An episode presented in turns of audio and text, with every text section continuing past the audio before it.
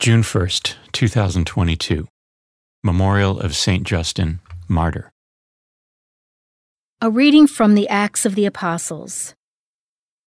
At Miletus, Paul spoke to the presbyters of the church of Ephesus Keep watch over yourselves and over the whole flock of which the Holy Spirit has appointed you overseers, in which you tend the church of God that he acquired with his own blood. I know that after my departure, savage wolves will come among you, and they will not spare the flock.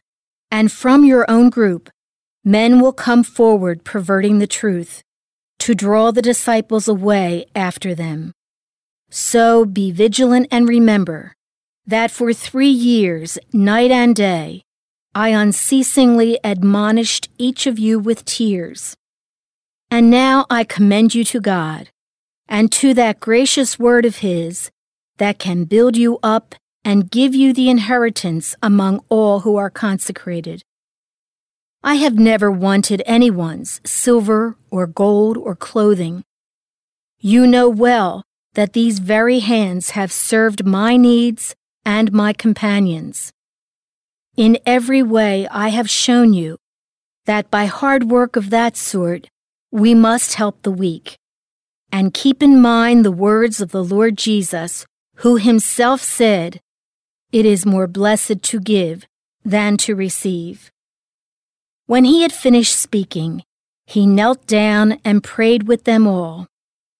They were all weeping loudly as they threw their arms around Paul and kissed him, for they were deeply distressed that he had said that they would never see his face again. Then they escorted him to the ship. The Word of the Lord. The responsorial psalm. The response is Sing to God, O kingdoms of the earth. Show forth, O God, your power, the power, O God, with which you took our part. For your temple in Jerusalem, let the kings bring you gifts. Sing to God, O kingdoms of the earth. You kingdoms of the earth, sing to God, chant praise to the Lord, who rides on the heights of the ancient heavens. Behold, his voice resounds, the voice of power. Confess the power of God. Sing to God, O kingdoms of the earth. Over Israel is his majesty. His power is in the skies. Awesome in his sanctuary is God, the God of Israel. He gives power and strength to his people. Sing to God, O kingdoms of the earth. A reading from the Holy Gospel according to John. Lifting up his eyes to heaven, Jesus prayed, saying, Holy Father, keep them in your name that you have given me, so that they may be one just as we are one. When I was with them, I protected them in your name that you gave me and I guarded them, and none of them was lost, except the son of destruction, in order that the scripture might be fulfilled. But now I am coming to you. I speak this in the world, so that they may share my joy completely.